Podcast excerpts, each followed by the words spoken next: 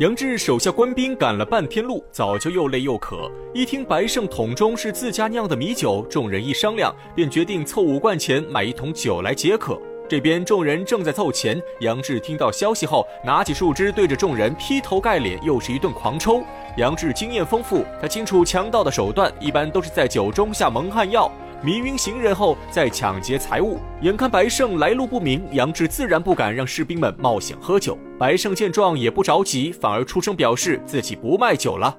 哎哎，这位客官，要是这么说话的话，那我这酒还是不卖的好，省得你们吃醉了，说是我给你们下的蒙汗药。怎的？卖，是我；不卖，也是我。啊！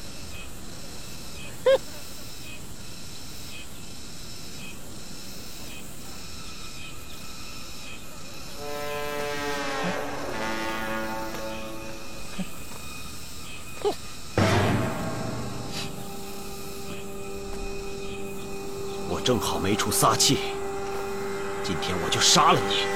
没人卖这酒，也省得我费这口舌心思。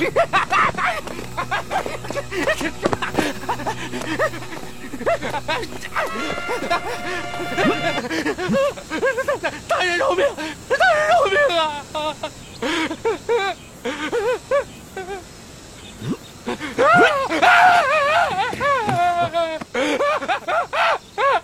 这一段非常有深意，也正显示出吴用对人性的把控能力。他知道杨志混迹江湖，经验丰富，如果让他们七人中的任何一个人来扮演卖酒汉子，必定会被杨志识破。而白胜本就是安乐村的小混混，平日里赌博、盗窃、偷鸡摸狗，再加上他胆小如鼠，根本不像江湖强盗，因此让白胜来当卖酒的角色最为合适。杨志假装要杀白胜，其实也是在试探，一来是想看看白胜的胆量，二来想试探白胜和晁盖等人有没有关系。结果白胜被当场吓尿，晁盖等人也强行忍住没有出手相救。如此一来，杨志稍微放下戒心，他觉得像白胜这样贪生怕死的人不可能有胆量当强盗，因此放过白胜。而这一切都在吴用的计划当中，在双方的心理较量上，吴用完全碾压杨志。谢督管看杨志判断失误，立刻出声指责杨志欺负百姓。周围士兵纷纷附和，杨志也不答话，独自一人坐回树下休息。经过杨志这么一闹，反而让白胜显得更加可信。杨志手下官兵又去找白胜买酒，白胜却假装生气，死活不卖。这又是吴用设下的欲擒故纵之计。白胜越不卖酒，杨志手下官兵就越想买，一个个急得如热锅蚂蚁，哀求白胜卖给他们一桶酒。白胜谨记吴用吩咐，不管众人说的天花乱坠，他就是不卖。官兵们只能无奈散去。此时，晁盖等人眼看时机已到，便从旁边树林走出来找白胜买酒。白胜一开始故作推辞，晁盖和吴用说了半天好话，白胜假装被二人说动，同意卖酒给晁盖，但他又说自己没带瓢碗，不能舀酒。吴用顺势接过话头，表示他们车上刚好有瓢，于是白胜将一桶酒卖给了晁盖。晁盖等七人接过酒桶，大口开喝，只把对面官兵看得口舌生津，羡慕不已。就连杨志看到对方喝酒，都不自觉咂了几下嘴巴。现在正是六月酷热天气，又有谁不想喝一碗米酒解渴？没过多久，晁盖等人已将一桶酒喝得干干净净。喝完后，晁盖掏出五贯钱递给白胜。此时，刘唐假装喝得不过瘾，又揭开白胜的另一桶酒偷喝，喝了整整一瓢。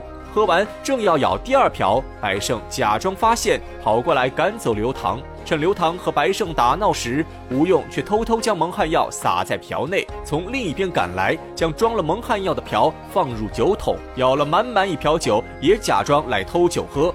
但酒刚舀上来就被白胜夺走，白胜将一瓢带有蒙汗药的酒全部洒回桶中，顺手将蒙汗药粉搅匀，然后白胜将水瓢扔给吴用，拳打脚踢赶走对方。这一出也是吴用的精心设计，他算的还是人心。吴用让刘唐先去偷酒，目的就是想告诉杨志，这桶酒里没有蒙汗药，而他自己却偷偷将药藏在水瓢中，借着第二次偷酒的机会将药下在酒中。这一招真是奸诈无比。纵然杨志万分小心，可他根本不会想到蒙汗药不在酒里，而在水瓢中。吴用、刘唐和白胜三人上演了一出商人贪小便宜的闹剧。这也是生活中最常见的情景。杨志手下官兵并无怀疑，他们本就饥渴难耐，眼看晁盖等人痛快喝了一桶酒，并没有中蒙汗药，便去找谢督管，让他开口去找杨志求情。谢督管心中早有此意，于是亲自去找杨志商量，让众人凑钱买另一桶酒解渴。杨志听后沉思片刻，刚刚晁盖等人的举动，他全都看在眼里。他清楚看见晁盖等人喝完酒后并无异样，刘唐舀另一桶酒喝了一瓢也没有事。杨志便觉得这两桶酒都没有问题。他也并非完全不懂人情世故，只是求功心切，担心出事，所以才一直严格约束众人。在确认安全的情况下，杨志收起防备，答应让众人买酒。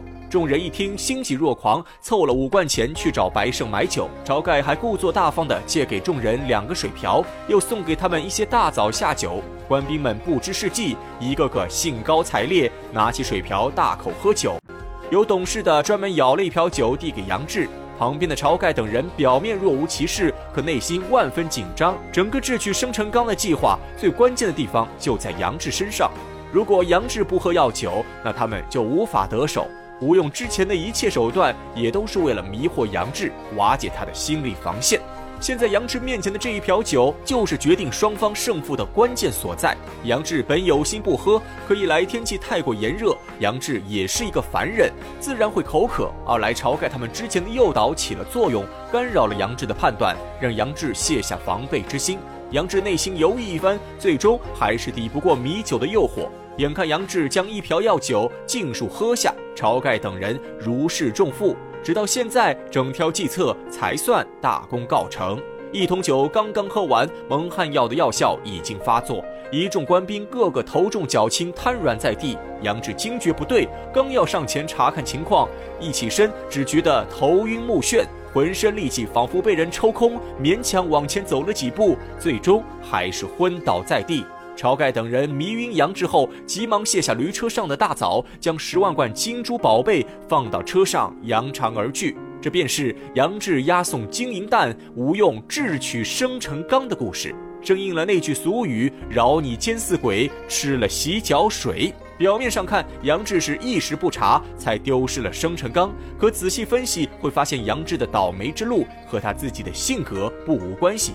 先前丢失花石纲可以说是天降灾祸，可之后杨志筹集钱财，本可以官复原职，却因为他不精于人情世故，没有将钱花到关键地方，直接导致功亏一篑。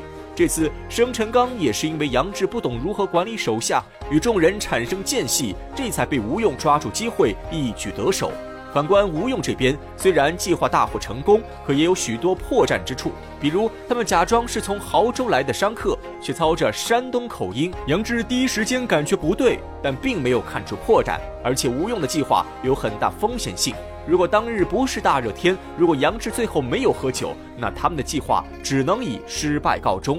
当然，最关键的是吴用善后不当。他劫走生辰纲，本应该斩草除根，以绝后患。可吴用一时心软，没有杀掉杨志等人，结果事情败露。如果不是有宋江通风报信，恐怕他们八人全都难逃一死。